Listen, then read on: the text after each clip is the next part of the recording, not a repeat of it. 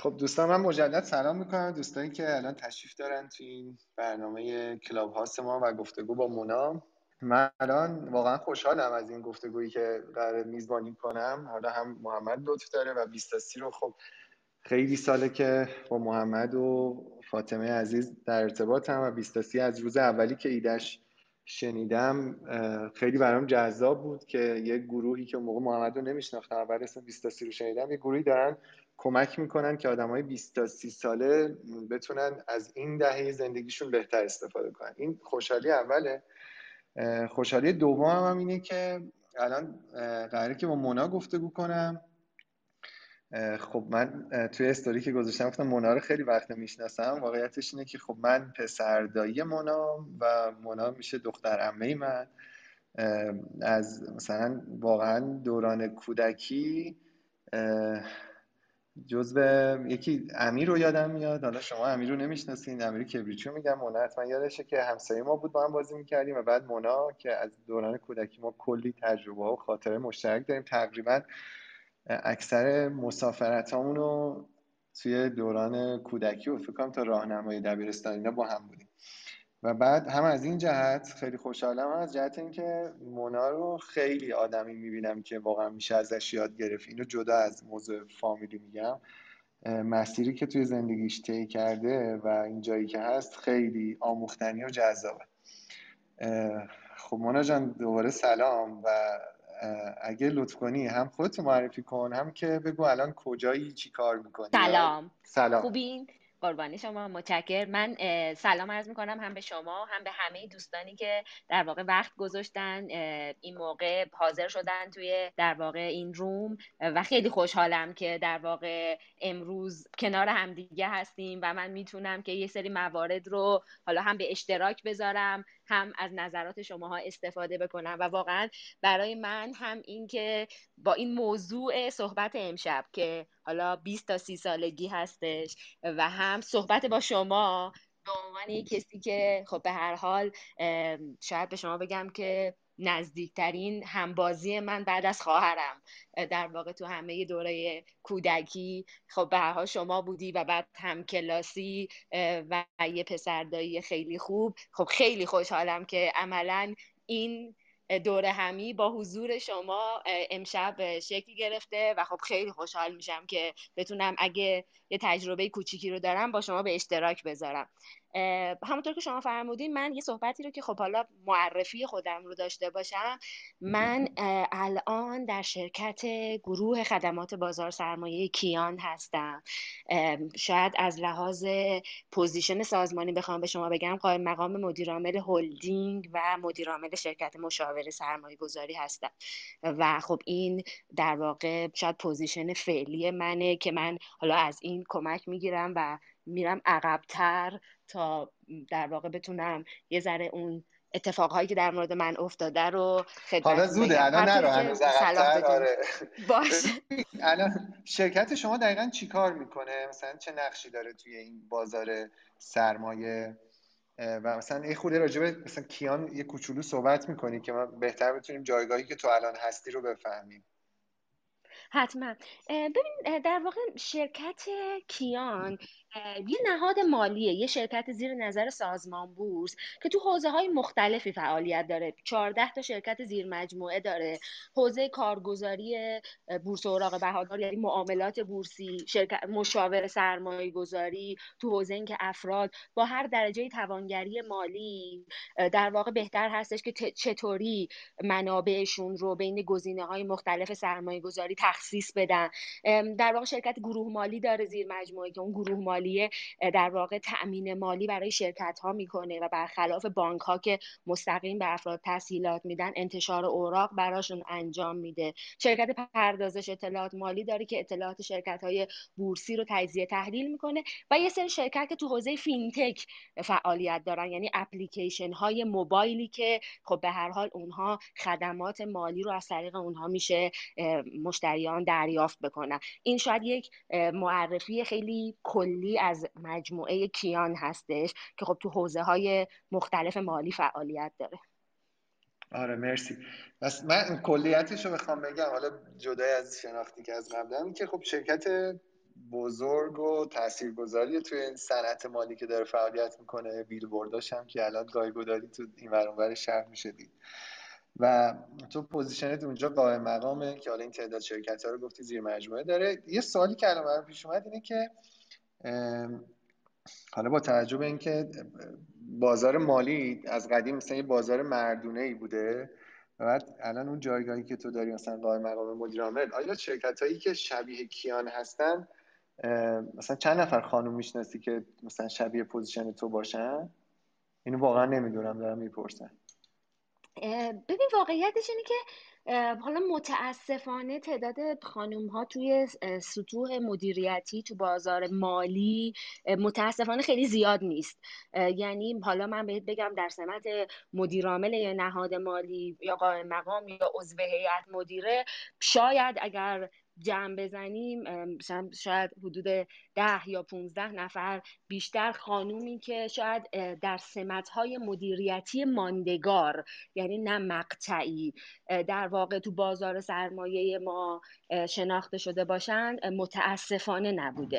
این یکی از اون چیزهایی هستش که خب همیشه من می‌تونم به شما بگم که از اون مواردی بوده که توجه منو جلب کرده برای من علامت سوال بوده و دوست داشتم که سعی کنم در واقع اینطوری نباشم. یعنی افراد تیمم تا جایی که میشه از خانوم های توانمند باشه اونها بتونن رشد کنن بتونن بهشون در واقع شاید این امید رو و این انگیزه رو بدم که می‌تونن رشد کنن و سقف شیشه ای برای خودشون در نظر نگیرن. ولی می‌تونم به شما بگم خانومی که در سطوح مدیریتی ماندگار در بازار سرمایه باشه فکر نمی کنم بیشتر از نهایتا 15 نفر باشه. خب مرسی. پس اینطوری من جمع می‌کنم که بالاخره شرکت کیان شرکت بزرگ و تاثیرگذاریه تو این بازار سرمایه و position ی که تو داری position قابل توجهی به خصوص این که به عنوان خانم رفتی اونجا رسیدی و حالا می‌خوام یه فلش بک بزنم برگردیم به اینکه یه خورده از خودت بگی و بزرگ شدن تو تجربه هایی که مثلا فرض کن حالا از اون زمان دو سه سالگی از هر جایی که می‌خوای شروع کنی و مثلا مسیری رو که طی کردی حالا تا قبل از 20 سالگی. اون جایش که برات مهم و جذاب بوده رو بگی که ما ببینیم که تجربه تو و چیزی که تو زندگی تجربه کردی که احتمالا تو اون فضای دوران کودکی و جوانی نوجوانی و جوانی و اینا یه،, چیزی از تو ساخته که حالا الان تو این موقعیت قرار گرفتی. اونجا رو بگو منم وسطش اگه جایی به نظر رسید که می‌تونم سوال کنم میام وسط حرفت ولی این تیکر رو لطف کنی بگی ممنون میشم. حتما.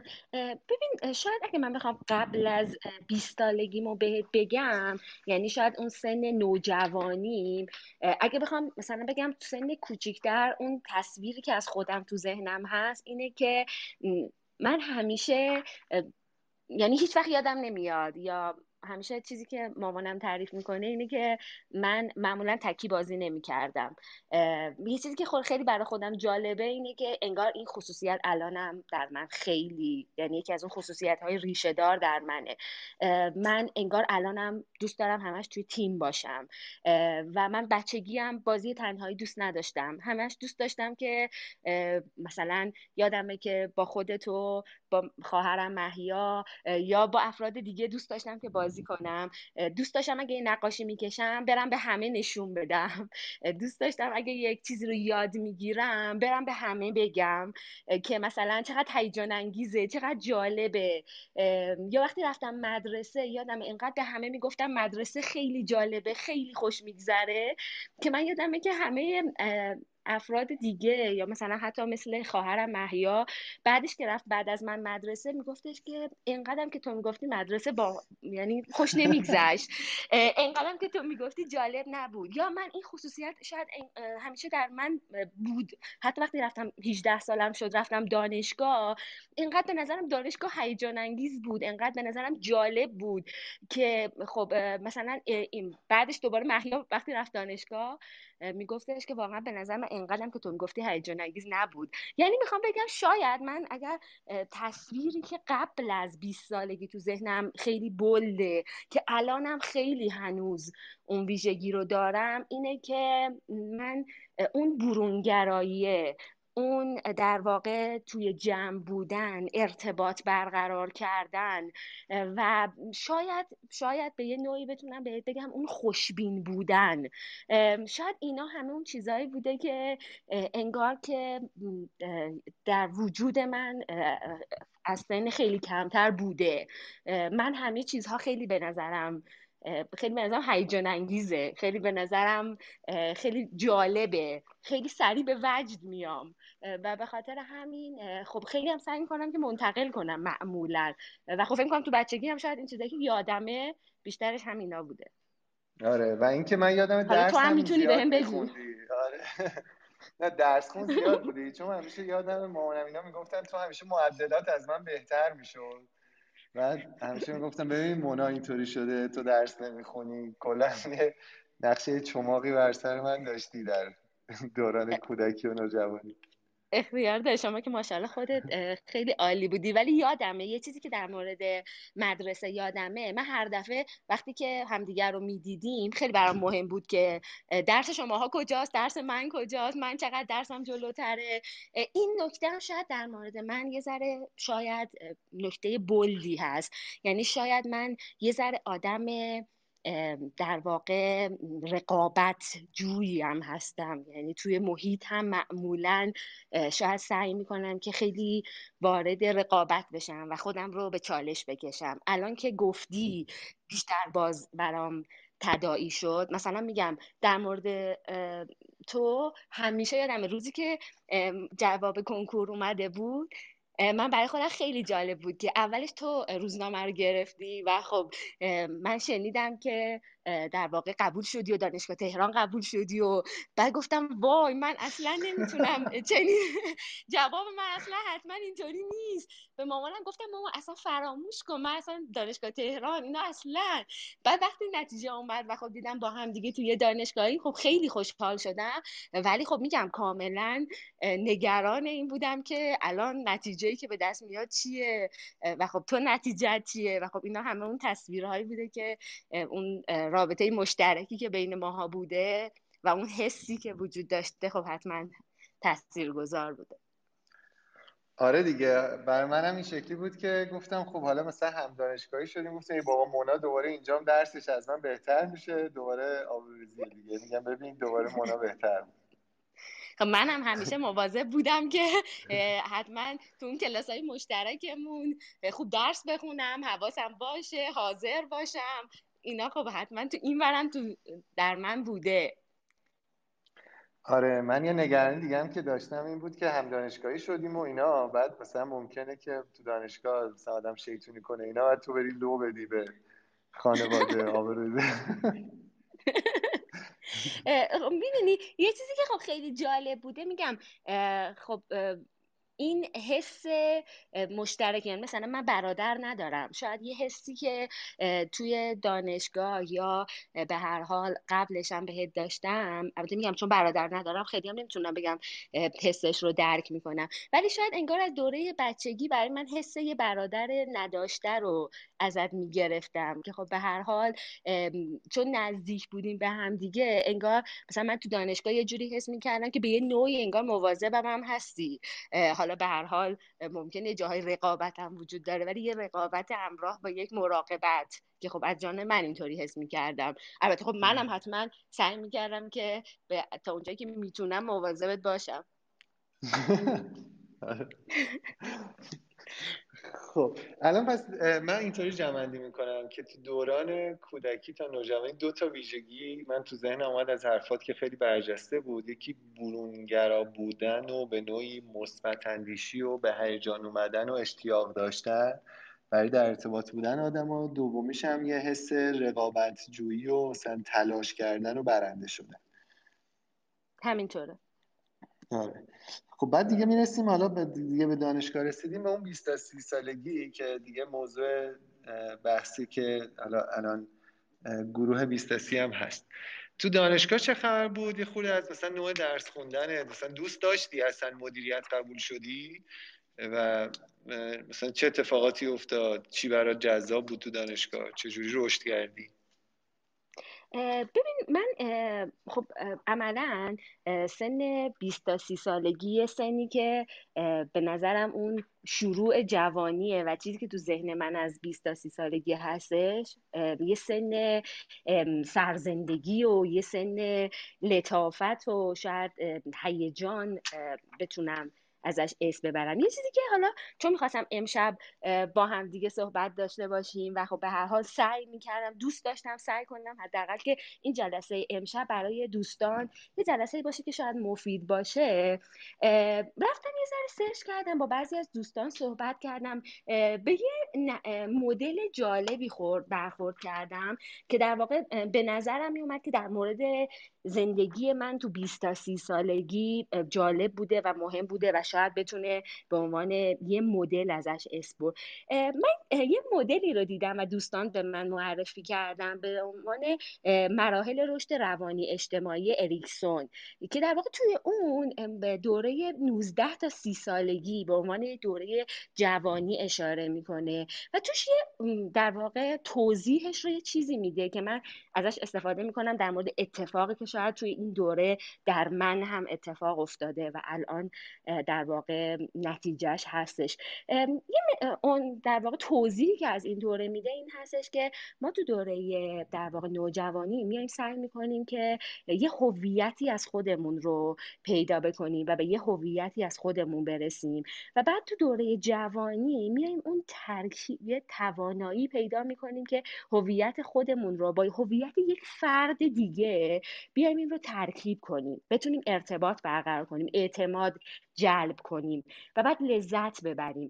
من یه چیزی که برای خودم خب جالبه اینه که من انگار این موضوعی که اینجا نوشته شده یعنی گفته شده که خب به هر حال این دوره دوره که انگار آدم از خودش میاد بیرون ارتباط برقرار می‌کنه اعتماد می‌سازه و خب بعد می‌تونه از اون استفاده بکنه. احساس می‌کنم که شاید تو 20 تا 30 سالگی من این اتفاق جالب افتاده. حالا من تو دوره دانشگاه سه تا دوست صمیمی داشتم جدا از حالا تو که به هر حال پسر داریم بودی و تو دانشگاه بودی ولی سه تا دوست صمیمی داشتم که اون دوستای صمیمی من هنوزم جز دوستان نزدیک من هستن. جالبه که ستاشون هم ایران نیستن. ولی خب دوستان صمیمی منن. من معمولا با یه کسی که دوست میشم معمولا رابطم قطع نمیشه. خیلی هم با افراد متفاوتی دوست صمیمی نمیشم. ولی خب با اون افرادی که دوست میشم معمولا رابطه دوستیم رو حفظ می‌کنم. ولی خب تو اون مقطع اگر که موافق باشی من بگم تو 20 تا 30 سالگی من جدا از دانشگاه که خب حالا به هر حال یه سری رابطه ها شکل گرفت برای من شروعش این بودش که یعنی یکی از اون اتفاقهای خاصی که برای من افتاد این بود که من رشته دانشگاهی من تو دانشگاه در واقع مدیریت دولتی بود و خب من رشته مدیریت دولتی رو قبول شده بودم. ولی من اونجا آشنا شدم با یکی از اساتید که خب به هر حال یکی از افراد خیلی تاثیرگذار تو زندگی من بود به اسم آقای دکتر قالیباف اصل. من به صورت خیلی در واقع اتفاقی سر کلاس ایشون نشستم و خیلی علاقه من به رشته مالی شدم. علتی هم که شاید علاقه من شدم این بودش که ایشون خیلی با هیجان از بازار مالی مثال می‌زد و در واقع تعریف می‌کرد. و انگار درس دادنش با یک خیلی ساده به شما بگم انگار با یه کلاس خاصی بود. احساس می‌کردم موضوعات مالی رو نه اونقدر پیچیده میگه که نفهمم نه انقدر ساده میگه که توقع نداشته باشم موضوعات انقدر ساده میشه. و پر از مثال کارهای اجرایی از بازار سرمایه. این باعث شد که من تو کلاساشون مستمع آزاد بشینم و بعد اصلا کاملا تغییر رشته بدم. و من واقعا می‌خوام بگم که اگه بخوام از افراد تاثیرگذار تو زندگیم حالا زندگی کاری یا زندگی شخصیم اسم ببرم حتما در واقع آقای دکتر قالیباف یکی از اون افرادی بود که خب من به خاطر این شیوه درس دادن ذهن من رفت سمت مدیریت مالی. بعد خب من احساس کردم که به خاطر مدل شخصیتی ایشون انگار می‌تونستم به عنوان یکی از دانشجوهاشون ازشون کمک بگیرم و بخوام که من وارد بازار مالی بشم یعنی بازار این تو دوران لیسانس بود؟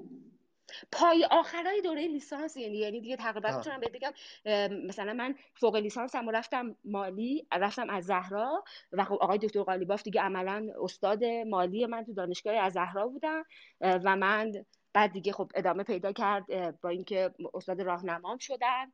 از طریق ایشون درخواست کردم و خواهش کردم که در واقع بتونم به بازار معرفی بشم.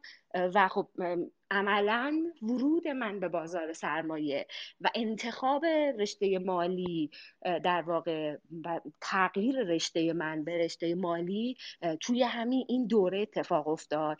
و میگم اون چیزی که بهت میگم شاید توی 20 تا 30 سالگی اون زمینه های ارتباط برقرار کردن اعتماد ایجاد کردن و خب از اون اعتمادی که می‌سازیم بعدها استفاده کردن یکی از اون اتفاقایی بوده که شاید توی در واقع 20 تا 30 سالگی من افتاده. حالا یه چیزی هم بگم. میگم کلا تو هم خوش صحبتی. من ولت کنم یه ذره بر خودت صحبت می‌کنی دقیقا دقیقا. بله بله حتما حتما به من تذکر بده. آره. یعنی من اینطوری می‌فهمم که یکی از چیزهایی که تو 20 تا 30 سالگی برای تو تاثیر گذار بوده پیدا کردن آدم که توانمندن بعد مثلا می‌تونن یادگیری ایجاد کنن می‌تونن فرصت ایجاد کنن. یعنی یکی از نقاط پرش تو حالا پرش که نگم مثلا تقویت تو و اینکه این جایگاه هستی. مدیون اون زمانی هستی که تو 20 30 سالگی تونستی با یه آدم تاثیرگذار مثلا خوشقلبی که بهت کمک کنه ارتباط بگیری و اعتمادش رو جلب کنی. همینطوره. به غیر از آقای دکتر غالیباف کسی دیگه هم بوده؟ آره اگه من بخوام دقیقا اون 20 تا 30 سالگی رو بهت بگم یعنی فکر می‌کنم که شاید بگم یه نقطه عطف اینه که من مالی رو انتخاب کردم وارد بازار سرمایه شدم. از اونجایی که کلا فکر می‌کنم آدم خوششانسی هستم. من دوباره در مسیر زندگی من با یه آدم دیگه آشنا شدم به اسم آقای دکتر عبدوی تبریزی. من همیشه اسم ایشون رو به عنوان کسی که مالی خونده بودم پشت جلد کتابام دیده بودم. چه جوری باهاش آشنا شدیم اونا با دکتر عبدو؟ من والا آقای اسلامی آقای سعید اسلامی استاد پایان نامه من بوده و خب من به خاطر اینکه ایشون استاد یکی از اساتید پایان نامه من بودن یعنی استاد مشاور دومم. خب من با ایشون در ارتباط بودم. ایشون گفتن که یه برادرشون برادر بزرگترشون آقای علی اسلامی تو تامین سرمایه نوین که یه تامین سرمایه جدیدی بود که آقای دکتر عبدالله تبریزی تأسیس کرده بودن. آقای علی اسلامی کار می‌کردن. یعنی برادر استاد من. من از طریق آقای سعید اسلامی با برادر بزرگوارشون جلسه گذاشتم و رفتم اونجا. حالا یه چیزیش هم که جالبه اینه که من اول قرار نبود برم تامین سرمایه نوین و پیش آقای دکتر عبدو مصاحبه کنم. من البته به شما بگم من قبل از تامین سرمایه نوین اتفاقی با دکتر عبدو وقتی دبیر کل بورس بودن مصاحبه کرده بودم. اینقدر از نظر من حالا ایشون جایگاه خاصی داشتن. یعنی می‌تونم بگم اولین جلسه ای که من حضوری آقای دکتر رو دیدم وقتی بود که آقای دکتر دبیر کل بورس بودن و من رفتم اونجا مصاحبه. و حالا خدا رو شکر پذیرفته شدم ولی آقای دکتر در واقع تغییر کردن و در واقع من نرفتم توی بورس. ولی نکتهش اینه که خیلی جلسه مصاحبه هیجان انگیزی بود. یادم میاد من وقتی جلسه مصاحبه تموم شد نمی‌تونستم وقتی از اتاق می‌خوام برم بیرون پشتم و با آقای دکتر بکنم. یعنی در تمام مسیر عقب عقب رفتم به در برس دقیقا. از جای از نظر اینکه خب به هر حال آقای دکتر هم تو ذهن من هم تو اون جلسه مصاحبه اینقدر بزرگ بود که من اصلا جرئت نمی‌کردم رو بکنم. اون جلسه اولین آشناییم بود. بعد خب به هر حال به واسطه آقای سعید اسلامی رفتم تامین سرمایه نوین. وقتی آقای دکتر داشتن تاسیس می‌کردن اونجا باهاشون در واقع صحبت کردم و خب کارم رو تو تامین سرمایه نوین شروع کردم. و خب آقای دکتر عبدو باعث شد که من ارتباطات بیشتری تو بازار پیدا کنم. یعنی خب یه لحظه وایسا یه لحظه وایسا دوباره من ترمز کنم. این تو داشتی آره. می‌گفتی گفتی شانس آوردم که با دکتر عبدو ارتباطم برقرار شد. بعد ازت پرسیدم خب چی شد؟ و گفتی خب استادم بود استادم به برادرش معرفی کرد و اینا. یعنی می‌خوام بگم که باز انگار که شانس نبوده. و چون می‌دونم تو کلا آدم مثلا گیری هستی و پیگیری می‌کنی و ول نمی‌کنی و اینا یعنی این ارتباطات رو واقعا ساختی دیگه. گشتی که با کی می‌تونی ارتباط برقرار کنی که آدمیه که می‌تونه موثر باشه تو مسیر زندگی؟ و تونستی بعد از اینکه پیداش کردی یه اعتماد اون آدم رو حالا هم به مدل شخصیتی خودت هم به توانمندی خودت جلب کنی. که به نظر من خیلی مهمه تو 20 تا 30 سالگی. این یه موضوع که تو جمعندی بگم. یه موضوع دیگه اینه که دانشگاه تونسته نتورک های خیلی ارزشمندی برات بسازه. من حالا اگه محمد بعدا بگی من درست میگم یا نه محمد نجفی.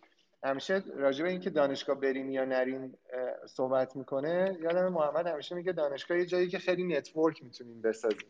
و حالا الان تو زندگی تو هم تو 20 سالگی می‌بینیم که network های خیلی خوب و موثری تونستی بسازی. برای خودت که تو بقیه ادامه زندگیت خیلی کمکت. داشتم در تایید صحبت داشتم گفتم دقیقا شاید که از بهترین استادام و ارتباط های خیلی موثرم همون اساتیدم بودن که بعدها باهاشون ارتباط داشتم. آره. خب تو 20 تا 30 سالگی غیر از اینکه نتورک ساختی دیگه چه تجربه های تاثیرگذاری که زندگیت پیش اومده؟ چه جوری زندگی کردی دیگه؟ ببین چطوری زندگی کردم؟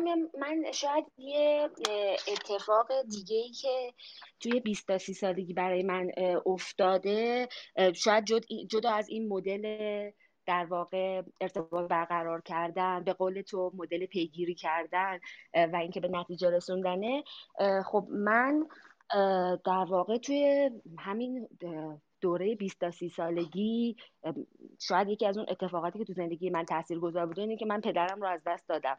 و خب شاید این هم یکی از سلامت باشید متشکر و شاید این شاید این هم برای من که به هر حال ما دو تا خواهر بودیم من دختر بزرگتر بودم.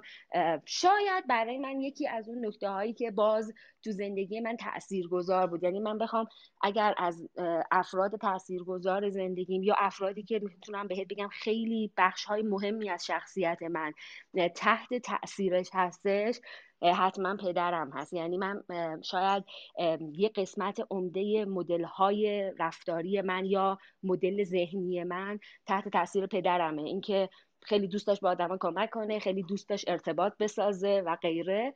من حتما می‌تونم بگم که من تو 20 تا 30 سالگی یکی از تاثیرگذارترین آدم های زندگیم رو از دست دادم. و خب حتما خیلی سخت بود. من 7 سال می‌تونم بهت بگم که نسبت به این موضوع اصلا پذیرش هم نداشتم. اما خب چند به هر حال من 24 سال. یعنی تو دوران ارشد بودی؟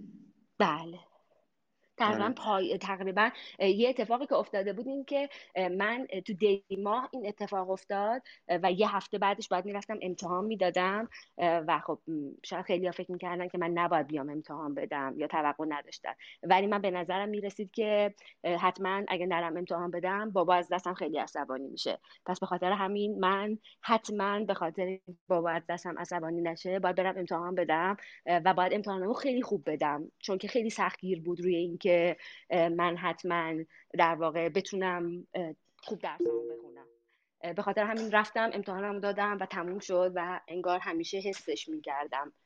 من یادم میاد که تو دوران بیماری پدرتم تو خیلی نمی‌دونم چجوری بگم بهت سخت بود همین که خیلی وایسادی خیلی جنگیدی. آره من احساس می‌کردم حالا با وجود اینکه بابا مامان داشت ولی من احساس می‌کردم حس می‌کردم. حس می‌کردم شبیه مامانشم و حس می‌کردم که باید مواظبش باشم. حتما خواهرم محیا و مامانم خب به حال خیلی نقش تعیین کننده داشتن. ولی من احساس می‌کردم هر چقدر خسته بشم نباید کوتاه بیام. چون که به هر حال انگار که مامانشم و باید مواظبش باشم. و این خب خیلی بر من خیلی مهم بود خیلی خیلی دوست داشتم با همه وجودم این کار رو انجام بدم. سخت بود ولی واقعا میگم خوشحالم که همه سعیم رو کردم آره و این این تجربه برات چی داشت؟ چه چیزی رو توی خودت پیدا کردی تو این تجربه؟ ببین شاید یکی از اون اصلی ترین چیزهایی که در واقع به دست آوردم این بودش که در واقع گیواپ نکنم. یعنی شاید تسلیم نشم. سعی کنم تسلیم نشم. سعی کنم که همه در واقع توانم رو و همه انرژیم رو حتی اگر خیلی سخته انجام بدم. من یه اصطلاحی رو انگار که در مورد مدل کار کردن خودم و مدل زندگیم دارم و خب بعدها شنیدم که شاید عنوان صحیحش بحث تاباوریه. و من از کتاب های مختلفی که من معمولا زندگی نامه افراد مختلف رو دوست دارم بخونم توی زندگی نامه خانم مرکر به دفعات در مورد تاباوری هدفمند شنیدم. ولی من احساس می‌کنم که شاید یکی از نکته هایی که در واقع این اتفاق توی زندگی من تو 20 تا 30 سالگی افتاد باعث شد که انگار من یه ذره تحملم شاید بالاتر بره. شاید اینکه یه ذره در واقع سختی ها رو با یک شاید ظرفیت بیشتری سعی کنم که تحمل کنم. آره و این خلاصه تسلیم نشدن و نمی‌دونم وایستادن و تقلا کردن و اینا کماکان می‌بینم که تو کار کردنت هم هست دیگه. آره. الان شاید الان کجای خونه یا سر کاری؟ نه خوشبختانه خونم به خاطر اینکه در واقع بتونم آره یه ذره سعی کردم به موقع تر بیام که این جلسه ها رو با یه تمرکز بیشتری بتونم برگزار کنم در خدمتتون باشم. آره الان مثلا روزی چند ساعت کار می‌کنی؟ مثلا کیا میری سر کار؟ کی برمیگردی؟ شاید مثلا من بگم متعارفش اینه که من نه و نیم شرکتم و باز از اون و نه و نیم صبح شرکتم و از اون و نه شب شاید کارم تو شرکت رو میام از شرکت بیرون. ولی یه شاید یه مدل بعدی که هنوز نتونستم ترکش کنم اینه که من توی خونم انگار که ذهنم تازه درگیر این میشه که مثلا چه کارهایی رو انجام ندادم کیا امروز به من زنگ زدن من نتونستم انجام بدم. و طبق یک عادت من توی موبایلم یه تو قسمت نوتش همه اون قسمت کارهای انجام نشده کارهای تلفن های جواب داده نشده تکس های جواب داده نشده توی اون ساعت آخر شب من داره update میشه که من چه کارهایی رو باید انجام نتونستم امروز بدم یا چه کارهایی مونده که من باید فردا انجام بدم. یه وقتایی با خودم فکر می‌کنم که شاید این دیگه یه ذره حساسیت زیاد شده ولی خب به هر حال یکی از مدل های کاری من. شاید همین مدل لیست نوشتنه و اون نظمه که شاید گاهی حتی به یه وسواس هم می‌رسه. ولی می‌خوام بگم که من بعد از اینکه میام خونه بعد از یکی دو ساعت درگیر update کردن لیستم که بعضی موقع ها شاید مثلا بهت بگم حتی بعضا یک ساعت طول بکشه. آه. و حالا همین موضوعی که راجعش صحبت می‌کردیم تاب‌آوری و کم نیوردن و سخت ادامه دادن کماکان پس توی کارت هم هست. و حالا اون یعنی یعنی اینطوری میفهم تو گفتی هشت سال طول کشید که اون تجربه از دست دادن پدر رو باور کنم و بپذیرمش.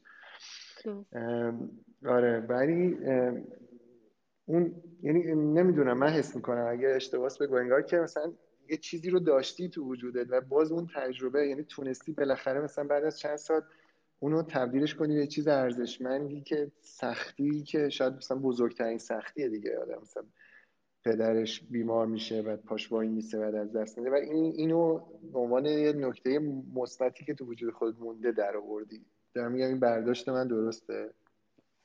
آره امروز می‌تونم بهت بگم با وجود اینکه تجربه خیلی تلخی بوده ولی انگار خیلی ازش چیزی یاد گرفتم. انگار در واقع خب مرسی از دیستاسی از این کار جذابی که شما چند ساله حالا یه بارم بعد بیاین تجربه شما رو از اصلا تجربه محمد و فاطمه رو از دیستاسی بشنویم. واقعا اونم جذابه. خیلی ممنون. مونا خیلی خوشحال شدم. مرسی. دمت گرم. و منم نکته دیگه ندارم و شب همه دوستان بخیر. منم تشکر می‌کنم در انتها از آقای نجفی که صحبت داشتم و منم خیلی خوشحال شدم در خدمتتون بودم. اماد جان من خیلی ممنون از این وقتی که گذاشتی و به هر حال از اینکه قبول کردی که توی این صحبت با همدیگه در واقع بتونیم این جلسه ها رو در خدمت دوستان باشیم. ممنون از همه دوستانی که در واقع وقت گذاشتن. برای من امشب هم یه مستاق این بود که با یک سری افراد جدید بیشتر آشنا بشم. دوست دارم که با همه این افراد بتونم بعد از این نشستم به هر حال به مدل های مختلف شبکه های اجتماعی و حالا حضوری ارتباط داشته باشم و از در واقع حسای خوبتون و انرژیتون حتما حسای خوبی بگیرم. خیلی ممنون از همتون. شبتون بخیر. خدا نگهدار. خدا حافظ